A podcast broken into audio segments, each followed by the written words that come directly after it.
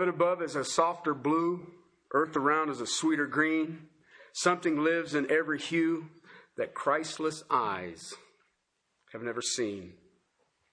Birds with gladder songs o'erflow, flows with deeper beauty shine, since I know as now I know I am His and He is mine. Hmm. Some of them people.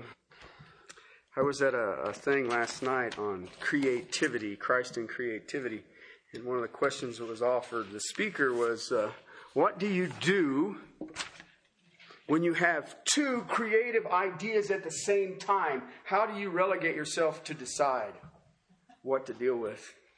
And there I sat thinking, I still await my first creative idea.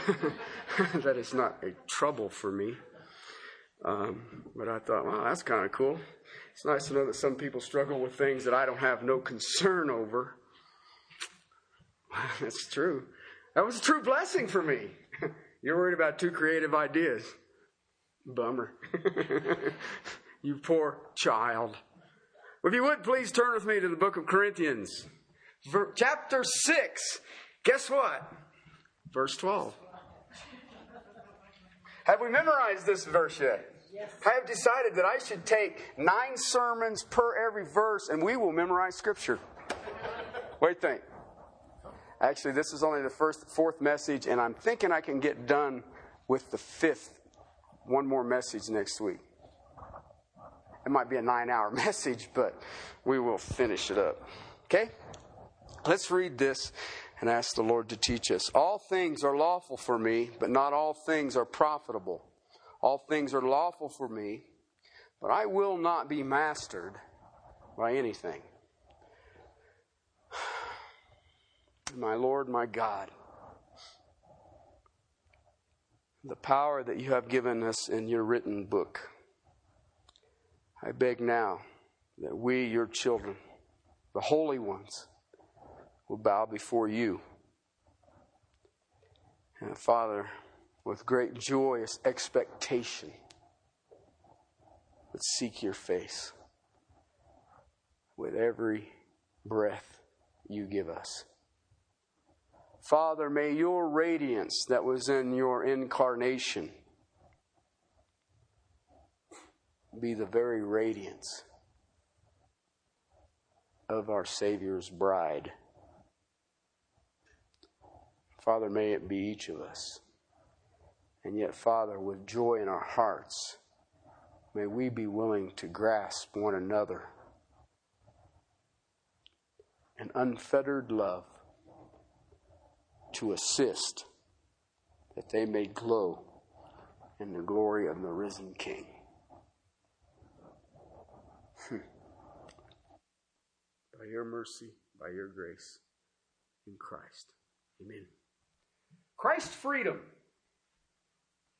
An amazing concept. We are in uh, several countries today trying to show them freedom. And as I watch our country, I think our country wouldn't know freedom if it came up and introduced itself. But we have freedom in Christ. Jesus said, I have come uh, that you may be free. That's why we were here. We were slaves. We were slaves to sin. John chapter 8, verse 34 says, We are obedient to the father of lies. We sought him out. We chose to follow him. It's funny because if you say that today, you can get in a lot of trouble. Did you know that? If you take a lost person and say, Do you understand that you are a follower of Satan? Um, you'll get a response. Um, but they are. Anyone who is lost this day, who does not have an intimate relationship with the Lord Jesus Christ, is a follower of Satan, a follower of lies. They are in bondage. They are chained. They are bound tightly to sin. It has dominion over them. It has um, a force over them that they have absolutely no ability to break. None whatsoever and their master is the father of lies, the great deceiver. It happened in Genesis when we, our father, who uh, would be Adam, ate of the fruit. And when he did that, he believed that he would be as God, would know as God. And in doing that, he gave his dominion, his rule, his authority over all of creation. Adam had. And he took his crown off and gave it to Satan, the snake, and said, You rule me now. 2,000 years ago, God incarnate said, I will redeem that kingdom. Amazing stuff. In that, John 15, 15 says that we have become sons. We have freedom of sonship. We are not slaves anymore. John 15, 15 says that a slave does not know what a master wants. But you are friends, for you know what I want. But he also says just before that in verse 14 that you are my friends if you keep my commandments. Okay? Which would imply something there. We probably ought to know what he wants to move out of the slave to Christ to the friend of Christ. Some of you in this room this day are slaves of Christ. Some of you in this room today are friends of Christ. I've had some people actually, uh, you gotta love it, uh, come to me after the, I taught on this text and said, uh, they looked me you know, in the eye. Some of you called me on the phone because you're not crazy. Um, because uh, I always make eye contact. It's just the thing I'm into. And would ask me, Am I a slave of Christ or am I a friend of Christ? What do you see? You realize how stupid it is to ask me a question like that? I am bound to the Lord. I can't lie. But I rejoice that some of you were curious to ask. And, and some of you, you who did, didn't notice the first time ever that your pastor was nervous, huh? he's like, oh boy, he's uneasy on this answer. okay? Anyway, we move from the bondage of darkness. We move from the bondage of sin and Satan into the bondage of the Lord Jesus Christ. But in doing that, there's a transformation that can happen that I become a friend of the Lord Jesus Christ. I heard a song that was sung last night that just was still, uh, it kept me awake last night. And it was, uh, and I don't know what it was called. I can't even tell you the lyrics. I don't, wouldn't even know the tune this day. But it talked about John reclining back at, with Jesus at the Last Supper, okay, and hearing his heartbeat. Hearing the heartbeat of our Redeemer. You grab that? I don't know about you, man. That freaks me out. Think about it. Listening to the pulse of He who created all the stars who created Mars where we're putting little radio controlled cars. and I'm still trying to figure that one out. He created all of that and to be able to lean on his chest and just hear his heartbeat. That's cool me. some of you guys are looking at me like, so what's up with that, dude? Um, that just freaks me out because that is sonship. I know my father. I know my Redeemer. And I know what He wants from me. And you know what? I love you guys. And there's times, and I'll be honest with you, He shows me exactly what He wants, and my response is no different than yours or down the line. Get somebody else to do it. I don't want to do that. Okay? Have you ever, nobody here, has anybody here ever wrestled with it? Huh? He lays it out real, right there. Right there. I want you to do this. I'm not talking about anybody else. You are in your own little quiet time. You've had your prayer time. Here's my verse. Here's what I've shown you. Here's how I've revealed it to you. Go. And your response is, Are you talking to me? okay? Because see, it's easy for me. I'm a teacher. Lord, I shall take this great truth and share it. As long as I don't have to do it. Right? Sonship. But we also have the ability to choose. In 2 Timothy chapter 3 verses 20 21 and John 15, we understand that in this freedom I can choose. I can make decisions. It's so cool. Why? I'm not in bondage. I am not being led by lies. I'm not being led by sin. I am definitely not being led by Satan. So I have decisions. Let's be realistic. Everybody in this room is makes decisions. That's your life is made of nothing but decisions, right? What will I wear? What's for breakfast? What's not for breakfast? What's for lunch? Who will I see this day? Who do I want to spend time with? Who do I want to do? You know, uh, I'm going to get in the fast lane. Where am I going to eat? What am I going to eat? What car am I going to drive? What car do I want to buy? What am I going to do with this? What about about this day? How can I plan this? See, your day is nothing but decisions and decisions and decisions and choices and choices and choices and choices, isn't it? Okay? Let me tell you about that made a choice. He was the greatest warrior in the nation. Second to none. Absolutely none. He was the greatest combatant, the greatest soldier, the greatest warrior that the nation had ever seen. And God said, You I will exalt to absolute rulership. Why? Because you have my heart. I shall make you over. But understand this it started how? You were a warrior who trusted in God took over authority, he became king. And he made a decision one time. A battle, a war broke out.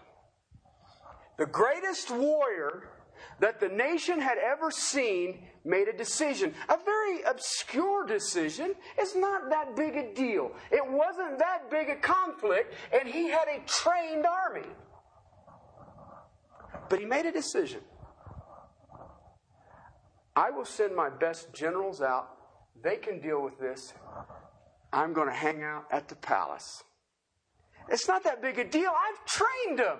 These men would give their life for me. They, I've trained them. They fight as I fight. Plus, I'm the king. What if something happens to me? Who will train the next fighters? So he makes a decision. One decision.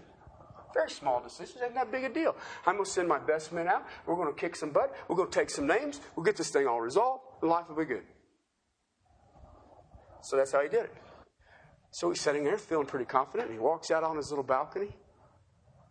Instead of being out fighting, instead of being out leading, instead of being out doing what God had gifted him to do, he's just hanging. All right? Wasn't nothing on ESPN.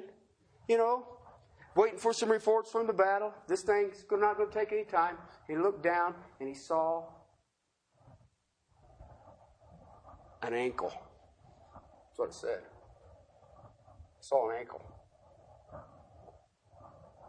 If he had been where he was gifted to be, if he was doing what God had said for him to do, he would not have seen that. That decision destroyed the nation. Looked up from the ankle and saw Bathsheba. I am king. I want that.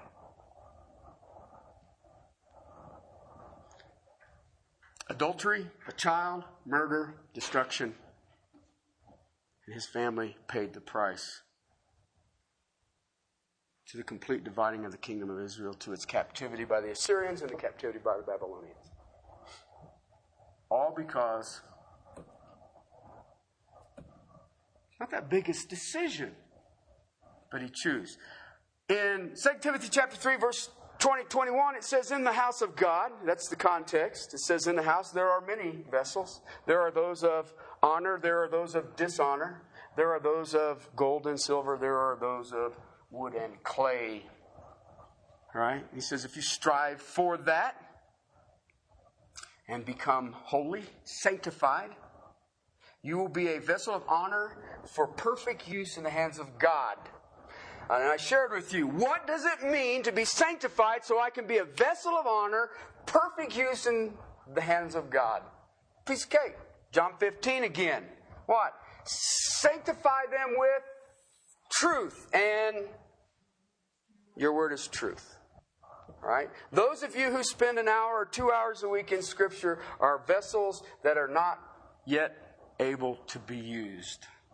And I don't say that to condemn. Yeah, I do. Sorry. If you're not being used by the Lord, guess what? That's your fault. All right? Um, the heart and passion of this fellowship, as long as I have been the pastor here, is the Word. And then it's the Word, and then it is the Word. If you come here on Sunday night, you will get the. On Monday night, you will get the Tuesday nights, you get the Wednesday night, you get the. It's just sort of mundane and over and over. Why? Because um, I want to see you all vessels of honor used in the hands of an awesome God. And the gimmicks don't work. The word has never failed. Okay? With that is the self um, we can choose so we are sanctified in truth so that I may choose correctly. If I'm sanctified in truth, I don't fall into little problems that King David did. I have a bigger picture on the goal. The goal is the gospel. The goal are the things of Christ. The goal is the body of Christ. My biggest concern, my biggest passion in my soul right now is the church. I have a hard uh, a heart for the church. Uh, I have a passion for the church. I, I will die for the church. Sorry. Uh, and people say, well, how do you balance? I learned a new word. I don't balance. Okay, because, uh, and here's the illustration, and I've thought about this. When we balance our lives, right? We are men. I'm a man. You're not. Some of you ain't. It's amazing that I talk for a living, and it? he doesn't say nothing. He just rambles and says all kinds of stupid things. You guys never heard my message on uh, my confusion over immorality and immortality. we strive for immorality. I mean, mortality. Anyway, um, my passion for the church. People say, well, how do you, as a father, I have to minister to my wife, a husband? I have kids, and uh, how do you minister to them? Then, how do you minister to what you do in the Word? Okay? Then how do you add preaching? How do you add the outside things? And how do you balance them all? Okay, and I heard this described, and I thought it was really cool because I never thought of it. When you balance something, if you think about balance, you have a set of scales, right? If I got a scales and they're sitting like this, I need to take from this one and put it here, right? And it comes to balance. Or you just keep taking, right? Now let me ask you a question. As a Christian, what is the single most important thing in your life? Oh, maybe you shouldn't answer that one. I'll tell you what the Bible says Seek the Lord your God with all your heart, soul, mind, and strength. Period. How do I balance that with, say, ministering to my wife? Because if I balance it, what am I going to do? I'm going to take away from and put it here. How you do that? Well, some of you are doing that. And in light of Scripture, that is only sin. Here's the other thing that you have to be aware of. In the beginning was the, and the Word was with God, the Word was God. The Word became incarnate, the Word became flesh, and it dwelt among us. At his birth, we said, You shall call him Emmanuel, and it means what? God with us. Where's God today? Right now. Where at? How does God manifest himself right now? Holy Spirit, I ain't seen no spirit. Everybody sees, if somebody's saying ghosts, we, we're in trouble. I want to talk to you later. How does God manifest himself right now? It's in your text 13, 14, 15 of 6. What does it say? It says, Your body is what? The temple of the living God. You know what it says? You guys are saying, what is he getting at? Well, where is God manifest today? Where is he collectively manifested that his all of his glory, all of his attributes, his character, his power, and his ability are all seen? In the church. Now let me ask you a question. How do you separate the church from Jesus Christ and the Bible? Now you got to, because we have to have balance. How you do that? Here's the word it's the flow. Why? The flow of my life is where? Christ. In the flow of my life, I have the ability to meet the needs of my wife, my kids, and every single one of you. But I can never do it if I'm trying to balance. Because what happens? You take away one, you're going to sacrifice the other. And let me tell you something. If you take away the Lord Jesus Christ, we'll all know. Because you're the one going, all right? Why? Because you're trying to do it. I can't do it. I get tickled. People say, well, what's your schedule? 24 hour days, seven days a week, 365 days until I give a report. But I, I did stumble into one last bad thing that I was always learned not to. Never take a job on salary. I just kind of stumbled into that and I concluded I make about a negative $42 an hour right now. so I don't, I don't know how that works. But it, do you see what I'm saying? How do I choose? What is first? Christ. What is second? Uh uh-uh. uh The Word, the church. Or the church, the Word, Christ. Or the Word, Christ, the church. Or the church, Christ, the Word. Okay? Now listen, if you're sitting there saying, but I work and I do this, you know what? I if you have that problem right now, I will ask you to see me after the worship service so that I can pray specifically for you that you will understand what God has shown me. It's that simple. Okay? Because if God doesn't show it to you, I can explain this until I'm blue, and you'll all sit there and go, well, it just doesn't work. All right? So in that, we come into what I have is the freedom of self discipline. Fruit of the Spirit, I concluded with last week, is what? What is the one thing that we love, peace, joy, gentleness? We love those, don't we? Okay, especially if somebody's not being gentle, you can say, You're not being in the Spirit. Okay? Or, or, you know, you're not being loving or something like that. But what is the one that manifests itself that we struggle with that we need to pay attention to that it's not human nature? Fruits, the fruit of the flesh is evident. And then he gets fruit of the spirit. What's the next one? Self discipline. Self discipline. Uh, you who have been in the military, what do they get to teach you in that first six weeks? Nobody been in the military? I was a military kid. I knew what that was. Okay, I watched my dad. Who? He had that down to an art. Discipline. Wasn't necessarily self, but he knew discipline. Okay? Self discipline, self control. Think about it. Why do we have laws? we need someone every once in a while to sort of step in and help us, don't we? All right, if I'm looking that all things are lawful to me, but not all things are profitable to me, what am I saying? There better be some self control.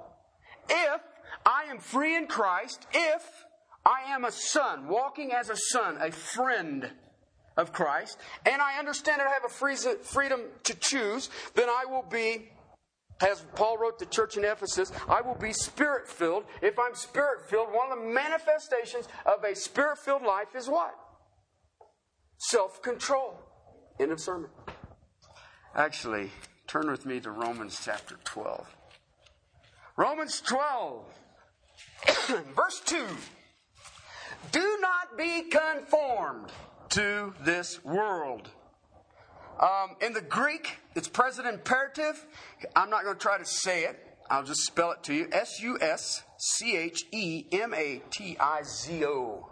Okay? It literally has to be an outward conforming. The word son, uh, which is it's a compound, S U S, okay, is, uh, is, is to conjoin with, together with. The second part of that word, S C H E M A T I Z O, conform to the schema of things or take the shape of an outward appearance of things. So I have been conjoined into taking the outward appearance of something. That's what it says there. Do not be conformed. Do not take of the scheme. Do not be conjoined to the scheme and take the shape of what?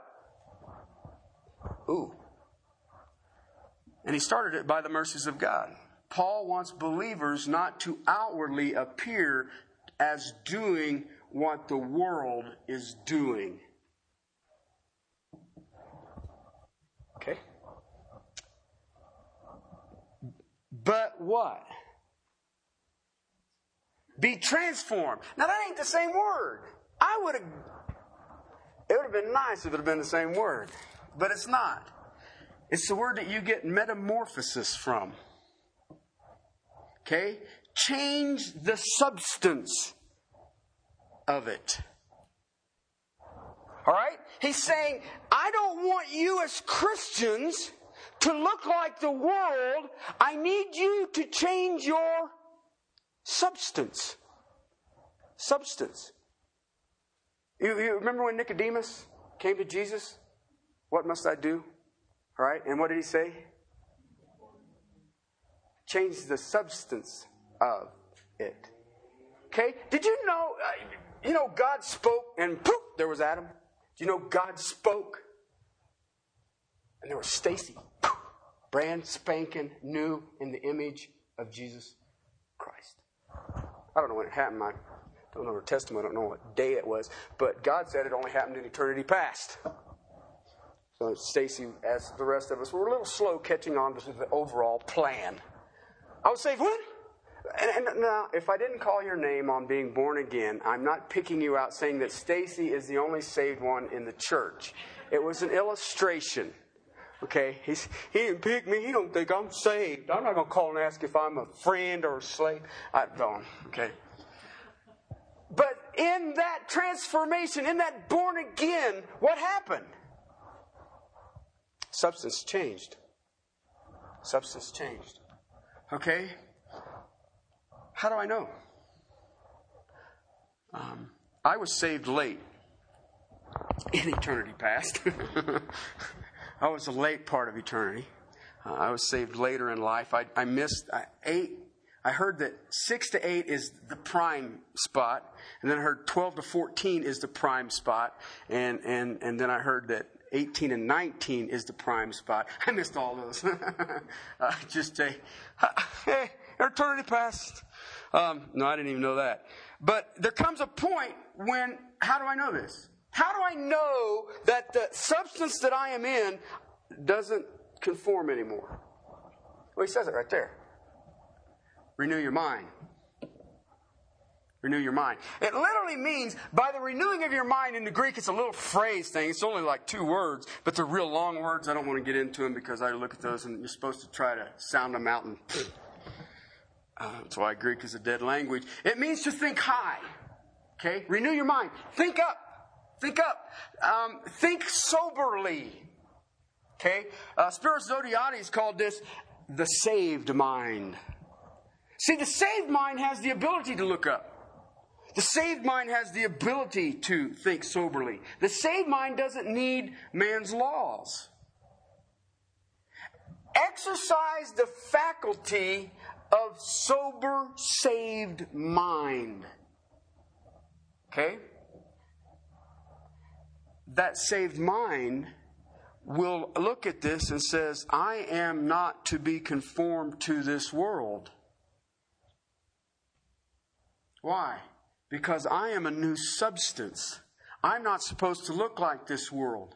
I'm not supposed to carry myself as this world. Why? That's that holy. Is it, remember holy? I'm set apart. From what? The world. All right, but how does that? I don't understand what I mean. Well, but my mind as a Christian should be saying, if I'm not supposed to be of the world, then what am I supposed to be like? Christ. Right, now then, where do you suppose you would go to figure out what it means to be as Christ? Yes! You're right. It's the word.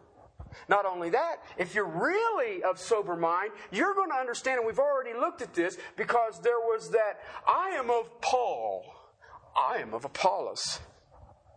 Excuse me, I'm of the line of Cephas. Pagans, I am of Christ. Okay? Paul says, Do you not understand that all these teachers are for you? Which ones would that be? All of them. Okay, where would I run and stumble into a whole bunch of God's teachers? What do you think? The church. Church. Therefore, my mind would be renewed.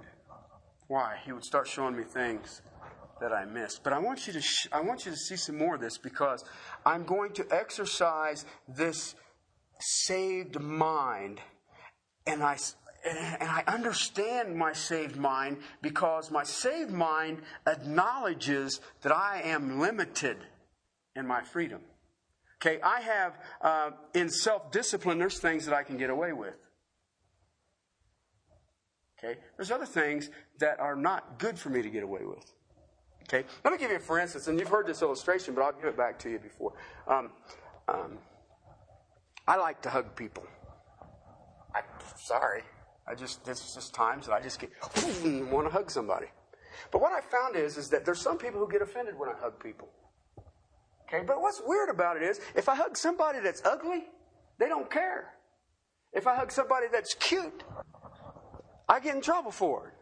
Now let me ask you a question. Who's got the problem? The ugly people. So everybody, so now I understand if I hug you today, you ugly. We're all feeling good now, huh? Why do they do that? I have a friend of mine, and, and God has entrusted me with some time with this man. He's phenomenal. I love him to death. Uh, but uh, he's in the information gathering thing, and, and that's really cool. I, I, like gathering information. That's what I do all week long is gather information. But there's times that he ain't figured out what to do with gathering information. Anyway, and he, he approached me one time about this hugging thing in, in a, a little situation, and he said, uh, You're married. Do you think it's appropriate for you to hug this person? And that part of me that makes me Terry looked at him and said, I'm still trying to figure out how to pull off the holy kiss. Don't bother me. and at first he was offended by it, but then he realized, that's Terry. Um, and, and, anyway, but I share that with you because there are times if I cause somebody heartache, and I mean if this offends them, um, uh, I'm not going to hug anybody. Why? I don't want to offend you. Okay, why? It means that I have limits. I have a sober mind. I can dis- discipline myself. Uh, if you come into my office one day and you find me standing like this, you'll know it's been a hard week. uh, some people have not allowed me to hug, and I'm over squeezing my head or something. All right, but I, I share that with you because even the Greek culture understood that there was um, uh, limits to freedom. Okay, uh, but let me show you back to our text in uh, Romans. It says, verse three: "For through the grace that is given to me, this is why sometimes I won't hug you, unless you're ugly." Um, is that for the grace that has been given to me, I say to everyone among you not to think more highly of himself. My longing to have physical contact with people, to hug people, to touch people, to be a part of the, the passion, the heartache uh, of their soul, to be one with the brothers and sisters in Christ, to be so unified with them that when they hurt, I hurt.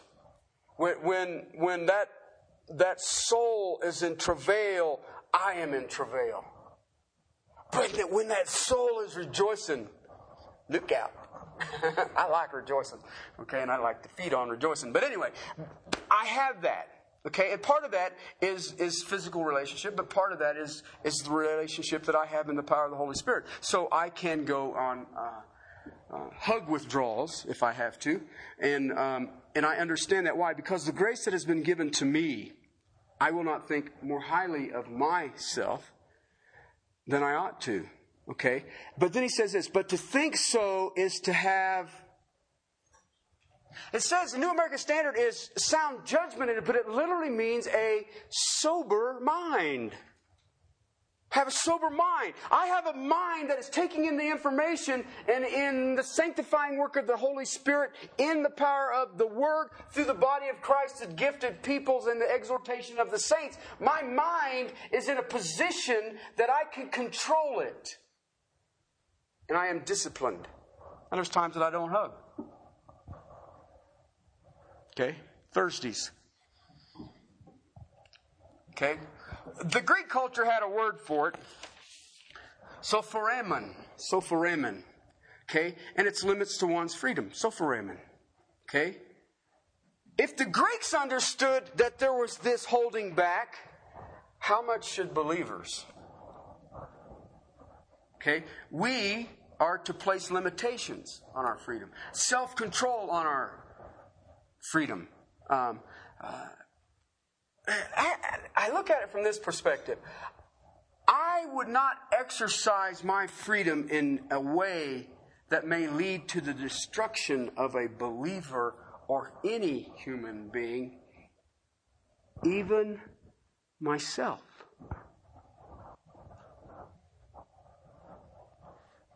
What was David's choice?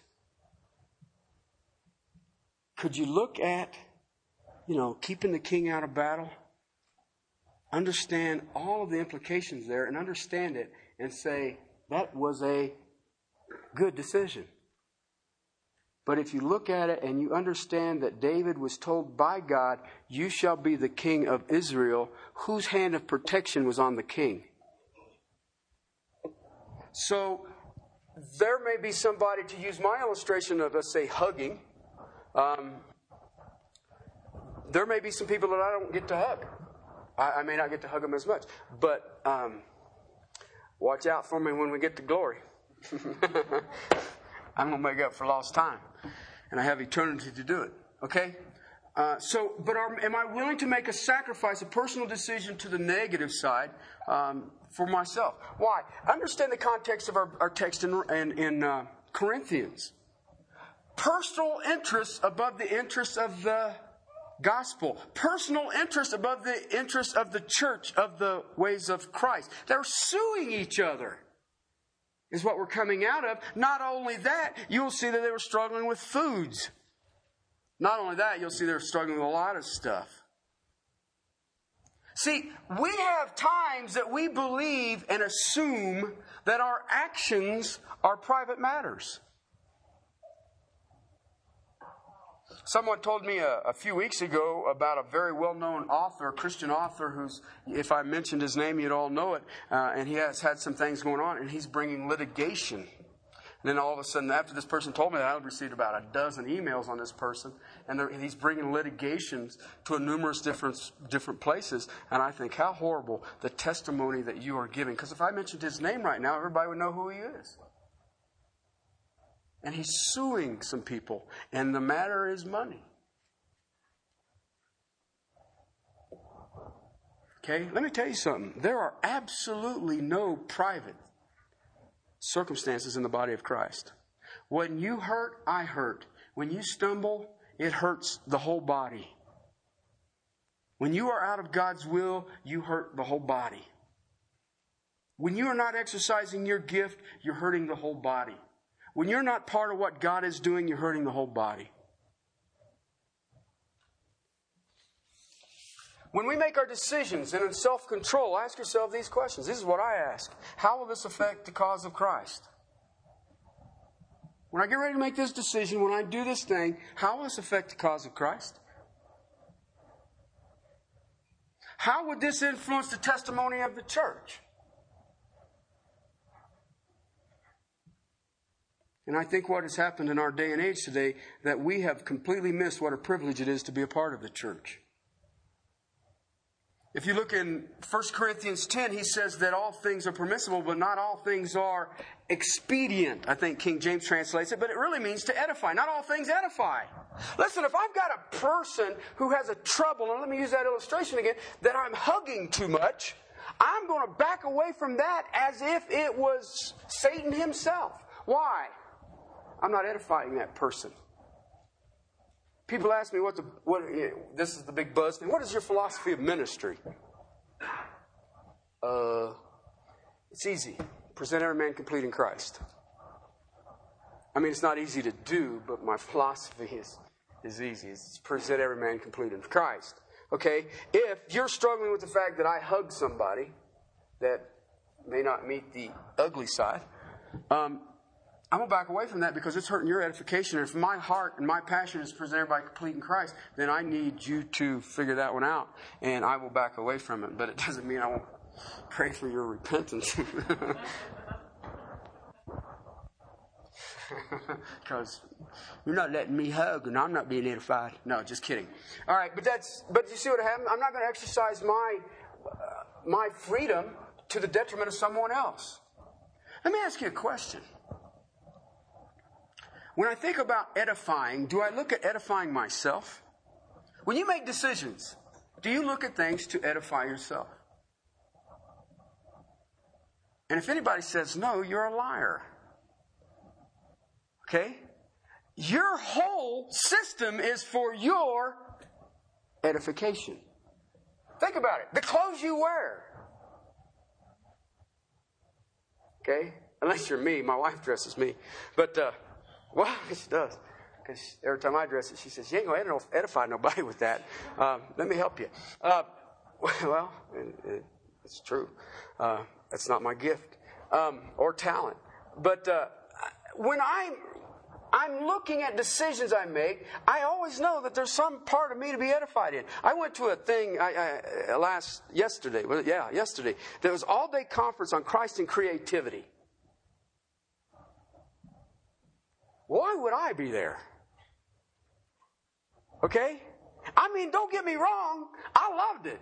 And it was great. Right? But I took some people that I believed would be strengthened by it, uh, that would just have a good time. Now, there was this part in there where this guy that I truly admire as a musician was going to do a concert, and that was for my edification. Okay? But I also went with some other people all right? But I also look as it will this edify the cause of Christ? Will this strengthen the cause of Christ? This will strengthen me. Will it strengthen others? Will it strengthen the cause of Christ? And how about strengthening the testimony of the church? I like that. Now, that flies against everything that is taught to me. They're telling me that I have to have quiet time. You need to isolate yourself. You need to have your little family time when you and your family runs over here and they do this and you're away from everybody else. Uh, and yet, all of that flies in the face of that text. Okay? There's times I have to have my quiet time.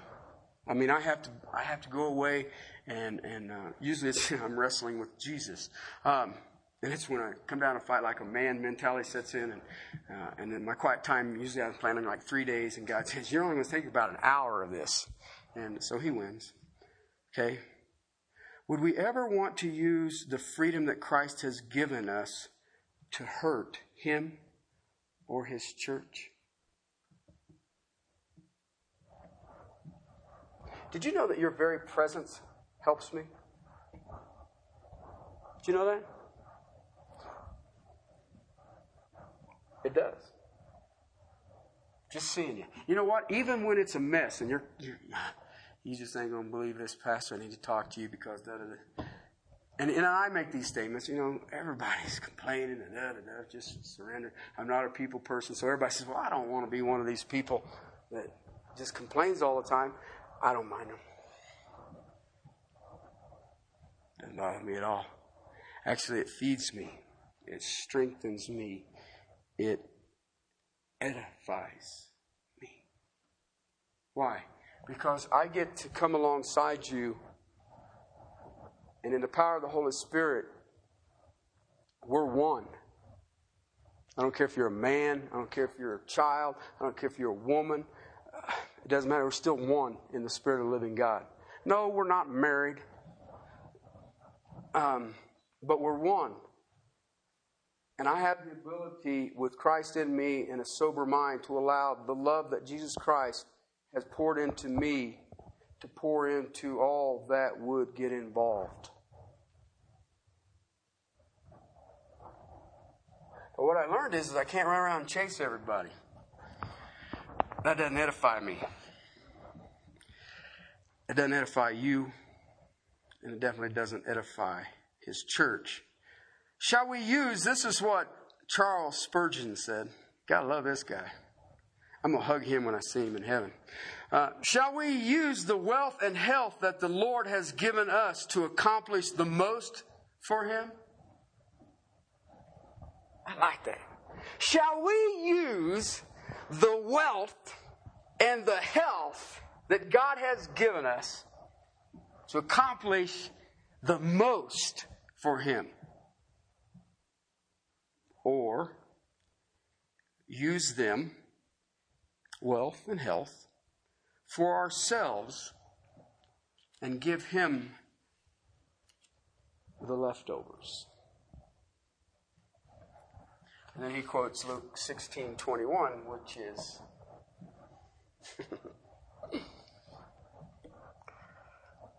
Lazarus at the table and the crumbs of the king falling off, and the dogs were getting to it before Lazarus could. And Lazarus went to Abraham's bosom and could rest next to the heart of God. Let me give you another one. Go to 1 Corinthians 9. 1 Corinthians 9.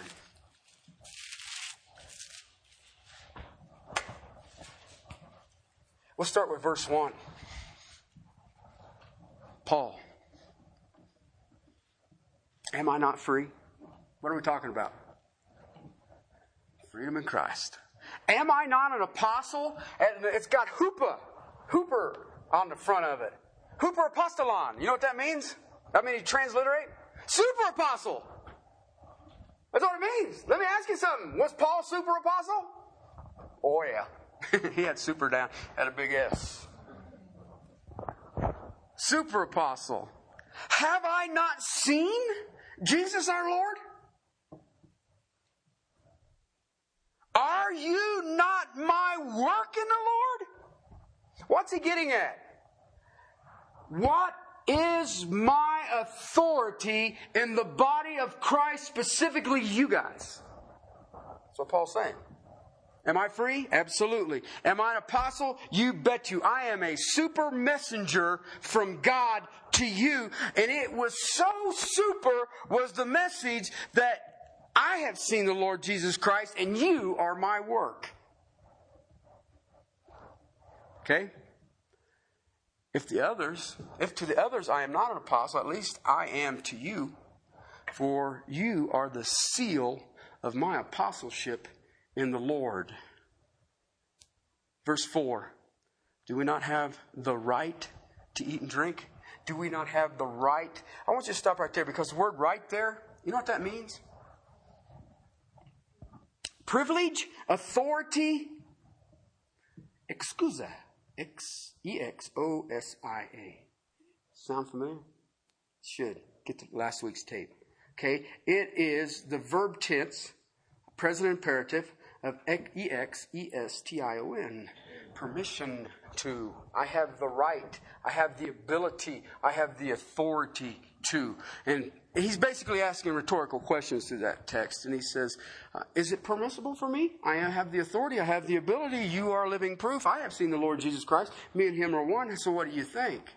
Why? Paul understood the Greek philosophy of controlling it. Sound mind, saved mind. Sober mind. S O P H O R O S U R E in the Greek. Why? The restraint that is needed in freedom. Why? He was guided by his faith, he says, by the grace that has been given to me. Go back to your text there in Romans 12, and he says, look at what he says. I have, but to think so, I have sound judgment. God has allotted to what? Each a what? A measure of faith. Pistos. Okay, a measure of faith. Faith is, in light of the evidence, I have been persuaded. that I have been so persuaded that now I have committed and surrendered myself to this evidence in such a way my life has changed and it is evident to all. That's faith. Okay? Faith isn't I believe. Faith is the evidence I have received has convinced me to surrender wholly, and I now have a life that bears witness to that belief. And he says, and to each one, there is a measure of this. That is why I say you grow in your faith. Why? At your um, spontaneous conversion. Huh? That's what happens when I go to a creative class. I come up with spontaneous conversion. Okay? How much information on the Lord Jesus Christ did you have? Did you? Did your mind have all information? But what happens? You plug into a body of believers, and that place is doing what? Equipping the saints for the work of ministry. You fall in love with the saints, you fall in love with the Word, you fall in love with the Lord, and it just is this great big secular, circular thing, and you're just going on and on and on and on and on. And what happens? Pressures and trials try to conform you into the world. They push on you, they smack you, they attack you. It's unrelenting, it never stops, it never stops. You stumble, you fall, you sin, you turn your back on God. You say, Lord, why have you forsaken me? And He keeps saying, I haven't, I haven't, I haven't, I haven't, I haven't. And what happens? Your faith gets stronger and stronger and stronger because he's giving you information. As you gather the information, he says, here's the test. How you doing? And you stand under it. Sometimes you fall. He lets you take the test again and you go again and your faith gets stronger and stronger and stronger. So at a different point, I can look in this room right now and every person in this room has a different measure of faith. You know what? You can have a lot of information and still have a lower measure of faith. Why? It's not tested. Test it. Be brave. God, test my belief. Oh.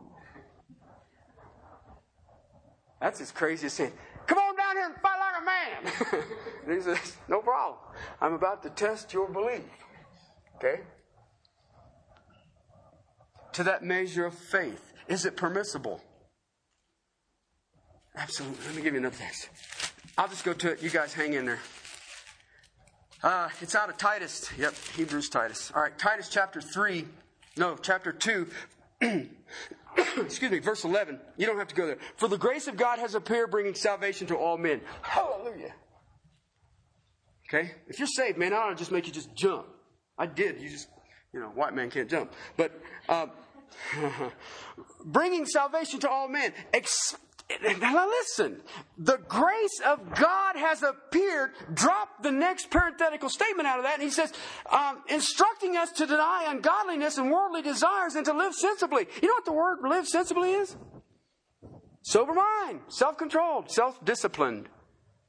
The grace of God has instructed us to deny ungodliness, worldly desires, and to discipline our minds.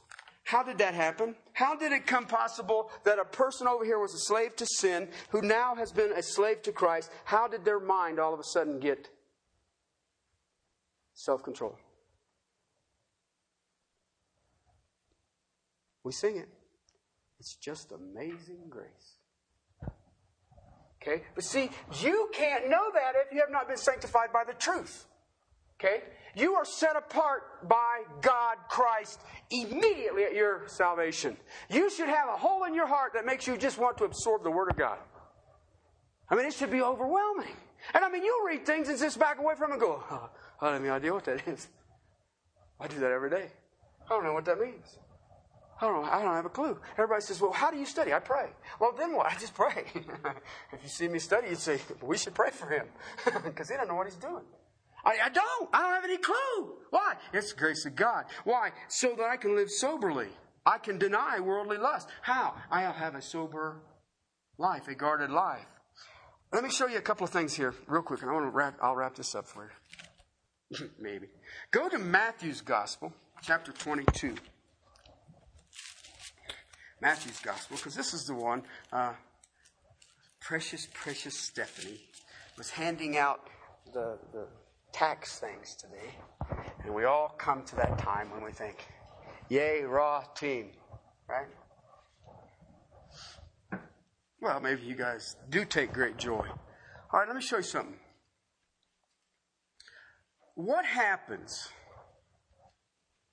We as Christians, I make a living, or I, I make money, and I send taxes that goes to something that I disagree with, even in the light of Scripture.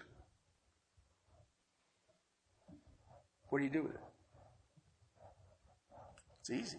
Chapter 22, verse 17. Is it lawful to give the poll tax to Caesar or not? The poll tax was your head. I am here, I am under Roman rule, and just because I'm here under Roman rule, I have to give money to Caesar. I'm not a Roman citizen. You know what? Hebrews 11 13 says, I'm a stranger in this world. Right? This ain't mine. I'm not American. We all get more spiritual at tax time, don't we? well, some do. Is it lawful? Jesus, Jesus perceived their malice. Why are you testing me, you hypocrites? Show me the coin that is used for the poll tax. They brought him a denarius. Said to them, Whose likeness and inscription is on this? But the Romans were not monotheistic. They didn't serve the true living God. They could care less about the true and living God. Okay? Let me give you another one in case you're feeling a little more spiritual than that. All right. Go to John or Matthew's Gospel, chapter 17. This is the good one. I mean, this is good because it's easy. Well, who's on a dollar bill? Doesn't matter because when I pay taxes, a dollar doesn't cut it. so I, I, need to move up a few denarii. Who's on that? I don't know that guy either. and I mean, they got holograms and, and magnetic strips and all the rest of it. But do you see what he's saying? Whose is it? Do you understand that money is but a tool for you? Do you understand the eternal value of money? What is the eternal value of money right now? Oh, oh okay. What's the eternal value of gold? There is two. Pavement. In heaven, the streets of Jerusalem are paved with gold. So, you know, if you're wanting to hold on to gold, I know what you're doing in glory. Okay? Do, do you understand that? It's not, what's the big deal? But look at how much energy we put into grasping, attaining, multiplying, and holding on to. Let's go, let's get spiritual here. Matthew 17, verse 24, came to Capernaum. Everybody know where Capernaum is? Up north side of the Sea of Galilee. Those who collected two drachma tax, drachma tax to Peter and said, Does your teacher not pay the two drachma tax? Do you know what that is? Jesus was a rabbi. Okay, he wore the robe of a rabbi. Okay, which made him a teacher where? In synagogues. Synagogues. Synagogue is a Hebrew word that we would use as church. A gathering of called out ones in the Hebrew is synagogue. A gathering of called out ones in the New Testament is church. All right? So, for him to be a teacher, to walk into a given synagogue to teach, he must pay a two drachma tax for the privilege to teach. Don't you find that ironic? God of the Word paying a tax to teach His Word in his place? All right, let's look at this. This, this is so cool, okay? Does your teacher not pay it? He said, uh, yeah, uh, Pete, you know, anytime a religious zealot gets in Peter's face, what does Peter say? Huh? Yeah, uh, right, I agree. okay, you know, this is the guy who walked on water. Anyway, all right, yes. And when he came into the house, Jesus spoke to him first, saying, What do you think, Simon? See, he was outside. Peter run into some religious fanatics, and they said, Does your teacher pay the tax to have the privilege to teach in the synagogues? And what does Peter's response? Oh, yeah. Uh-huh. Mm-hmm. Yep. Okay. And so Peter just ignored it and went away. Why? I just don't like confrontation. Right? So it's, you know, it's no big deal. All right. Jesus runs into Peter. They're at the house and he runs in. He says, What do you think, Simon? From whom do the kings of the earth collect the customs and poll tax? From their sons or from strangers? Say hello, Jesus. Jesus has the big picture. Okay? Peter's sneaking around thinking, ah, no problem. Well, I hate them Pharisees. Okay? Jesus comes up and asks him a question. Peter, from strangers. Everybody knows that, Jesus. Come on. It's not in the Bible, it's an added effect. Okay? And Jesus said to him, Then the sons are exempt? However, so that we do not. What does it say? That we should not offend. Do you know what that term is in the Greek? Grab this. He's asked Jesus, should he pay? They asked Peter, should Jesus pay to preach in his father's house? Okay? Jesus asked Peter, should I pay to preach in my father's house? Peter says, no. He says, we should as to what? You know what the Greek word is? Scandalon. That we do not cause a scandal. Pay the tax. Now grab that. This is the creator of all that exists this is the one who holds existence into being. And he says, don't cause a scandal. In Matthew 28 18, he says, How much authority has been given to him on heaven and earth? So, does he have a right not to pay the taxes to teach in his father's house? Okay, I would say in the divine court, yeah, Okay? He did not exercise his right. Why? He'd already proclaimed the sacredness of the law, had he not? Would he be a lawbreaker? No. But he did not look to his own edification. He looked at the unbelieving world and did not want to offend them.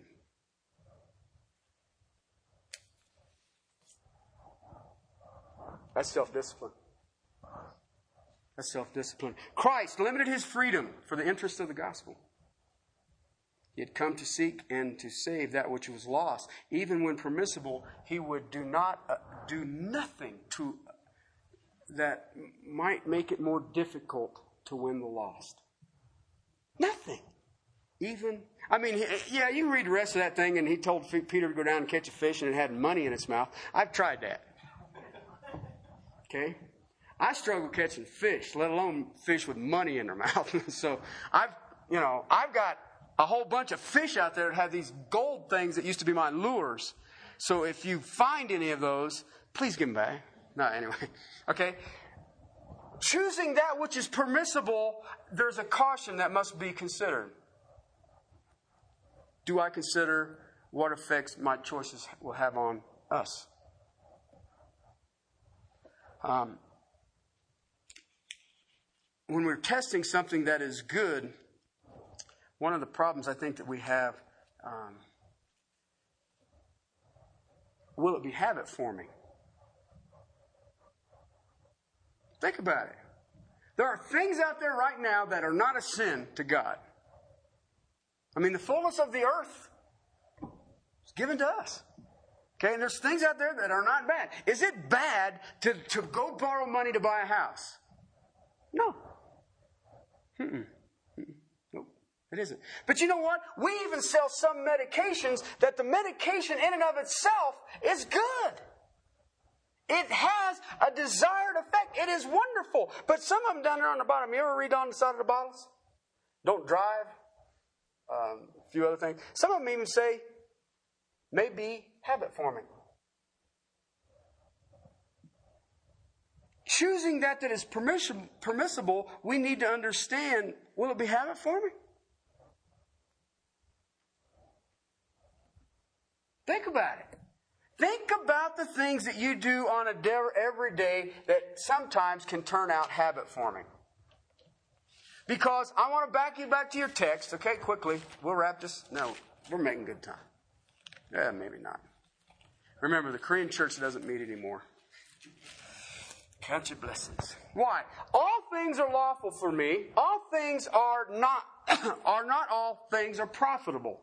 Some things are not worth the profit. I will not be strengthened from it, nor will someone else be strengthened from it, nor will it help the cause of the gospel, nor will it help the cause of Christ, nor the testimony of the church. Is it worth it? No, I ain't going to do it. Why? It's silly. It's a waste of time, energy, effort, and resources. Okay? But he makes this statement down there in the second part of that verse I will not be. Okay? One word in the Greek. I will not be is one word in the Greek. O U K. That's it. I will absolutely, emphatically, dogmatically never, ever, ever be mastered by it. All in that little bitty word. You gotta love them Greeks sometimes. Every once in a while they get goofy, but that one there, I like that. It, and that word be mastered is E X O U S I A T H E S A M O I. I didn't understand why I didn't try to say it. And it literally means to control or to exercise authority upon. It's a passive verb, and it means to be, I will never ever be absolutely mastered by anything that will have power over me to control, control me. Think about that. I see husband and wives who do that.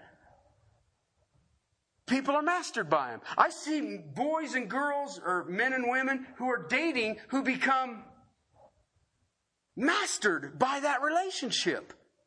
Is that relationship bad? To be involved with another person, that's not bad. But do they master me? Do they all of a sudden control me. Now, I want to show you something because everybody sitting here today says, well, that makes sense. I can understand that. Uh, you know, I, that's no big deal. Uh, you know, I, I, I don't, you know, I'm not a drug addict and I'm not an adulterer and I'm not, uh, whatever you're, you think you're doing. You know, I'm not in bondage to cars and planes and automobiles. No, that's a movie. Um, or houses or the things of this world. I want to take you someplace and I want to show you something that Jesus taught. Luke chapter 22. And I'm going to close with this one, okay? Because I want you to think about this because this is amazing what Jesus says here. Luke chapter 22, one verse. See, we're not going to be long. Verse 25. Okay, now they're, they're, just, they're, they're expressing their desires over preeminence in the kingdom, the disciples are. Okay? Okay? So they're, they're wondering who's going to have the most authority, who's going to be in a position of power, who's going to do this in the kingdom of God. Which is, let's be realistic. What's wrong with that? What is there wrong with desiring to work hard for the kingdom of God? Nothing, all right? Jesus says this to them, and he says to them, the kings of the Gentiles lord it over them. The word Lord is present indicative of kurios, kurimal. Okay? And it means to have dominion. Kurios is when you see the Lord Christos. Kurios Christos. Lord Christ. Okay? So uh, that's where it comes from. It's present indicative, which gives it the action. Okay, and it says that the Gentiles exercise their authority, their lordship, okay, to rule and have dominion over. Okay, they exercise it. All right. In this exercise, it says um, to those, all right, lord it over them, and to those they have um, that word of authority E X O U S I O Z O N T S. But that's present active participle. Okay? And it's that word of excusio. All right? On those they have authority over them are called benefactors. Benefactors. Okay? Here, the kings are presented to those um,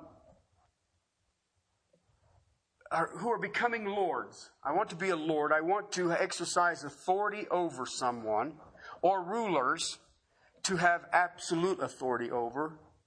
and yet they demand the title of what? Benefactor. You know what a benefactor is? You ever seen a beneficiary on a, a will or a life insurance policy? Same word. Someone who gives. Someone who gives. Uh, we see it today. Sometimes you'll hear it as the executor of an estate. Okay? Uh, um, yeah, we, we, were talking about that, weren't we?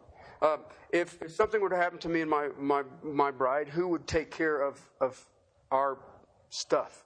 Um, Josh is still underage. The other two, they're tough. Um, I told everybody I was leaving this thing with a zero balance. If they're waiting on an inheritance, they're dreaming. Um, but they, uh, who would take have oversight? Who would be the benefactor, and how would they delegate this stuff? Why? Because someone on, if you're a benefactor, then someone is going to what? Give unto you. Or, or, or the benefactor you will receive from a benefactor. Okay? You got that? I mean, I, I want you to understand this. Okay? The kings here are presented as benefactors.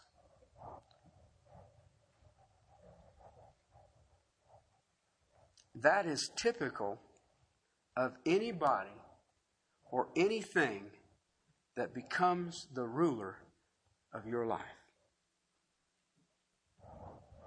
Did you get that? Paul says, I'm not going to be mastered. Absolutely not by what? Even my freedom. I will not let my freedom master me. Why? Think about it. Who's your benefactor? Who knows your needs before you have need of it? Who knows your heart before you cry? Who knows your job situations before you do? Who knows when you're lonely? Who knows when you need to be touched? Okay? Who fulfills all those? Why would I allow anything else master me? Because now it will become a Lord to me. It will have authority to me. As our benefactor, that's how it begins. Seems good. We desire it. It seems good, doesn't it? I mean, I think about dating people. No, I'm not dating people, but people who are dating. Okay? I've learned that i am not specific. people leave nasty notes on my desk. Um, it seems good, doesn't it? It seems right. We even desire it. Remember, ladies? God created us to desire men. right? And of course, you know what men do? Yeah! I'm into it! right? Okay, but what happens? Little by little by little, it gains control. Think about it. Think about the process. What do you what do you start thinking about? I wonder what they're doing. I wonder where they're at. I wonder if they're thinking about me. Huh? And the whole time you got this. I hung on the cross for you. What about me? But you but you're providing. But what does your mind start thinking about? Do it with work. How about your jobs? Yes, do all unto Christ. Ooh. Even your job. Do it unto Christ. Why? What do you think about when you're in your job? I hate my boss. I don't understand why he can be a boss. He's a moron. I can do his job better than I am. What's the matter with him? And Jesus is saying, I gave you the job. Shut up. But what happens? You walk away from your job and you've, you've got this. I see it. I've been working like a dog. Right? Why? You don't understand my boss. You don't understand my coworkers. You don't understand this. And you know what Jesus is saying? I will give you wings of eagles and you can run and you can to the measure of your faith. But I renew my mind. In my freedom, I can make my decisions out of self discipline because I have been sanctified by the Word of God. And Christ is my energy, my focus, my power, and my passion. How cool. What masters you? Anything or anybody that is big enough to give us what we want is also big enough to control us. You can do your own homework on this. Genesis chapter 47, 13 through 26. There was a great famine in the land, and they all showed up where? Egypt. And we have wonderful man of God doing what? Giving the foods to the people. We come to you, benefactor Joseph, for there's a great famine in the land. And Joseph's heart was what? Let us meet the need that God has provided. It's cool, isn't it? Verses 20 25, they became Pharaoh's slaves. 400 years. And how did it start? Okay? I, as a child of God, am absolutely free in Christ. I have a freedom right now that I cannot express.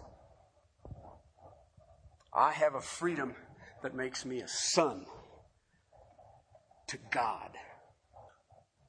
I'm a son. I am an heir to creation. I have freedom to make choices based on God that only, it's so cool. His freedom and the choices I make only add to my freedom. I mean, this is cool. My freedom just gets bigger and bigger and bigger. And then Scrooge comes by and says, I want you hugging. And I said, So be it. Why? I have a self discipline that I will not do anything to shame my king. And I'm not going to be mastered by anybody who believes they can be my benefactor or anything. Why? What God gives edifies me, it edifies others, it brings glory to the gospel, it brings glory to Christ, and the bride of Christ is my heavy burden that I try to lift to present as a pure and safe, holy virgin that all the world will say, that is a holy bride suitable for the King of Kings and the Lord of Lords. I'm digging it. Let's pray. Father, I give you the praise for your word. Lord, I ask that you taught, that we understand our freedom. But Yet, Father, we understand uh, our responsibilities. Father, that we don't take them lightly. Father, we give you the praise, the glory, and the adoration. Father, beginning with me, may your glory only be seen more. May your freedom only be seen more. And may any of the praise or the exaltations go to you and you alone. Father, as you are faithful, I beg you to make me faithful. Father, search my heart. Father, that I do not sin against you, that I do not use my, my freedom for harm. Yet, Father, I pray for these precious saints.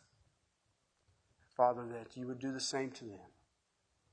Father, as we labor, labor for our own holiness, we would look for those opportunities.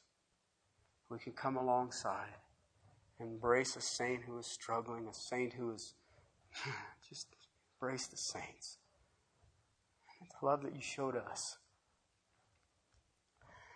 would only pour through us mightier and mightier to the measure of faith. May that measure grow as vast as the stars of heaven and all of your people. I love you. In Christ's name, amen.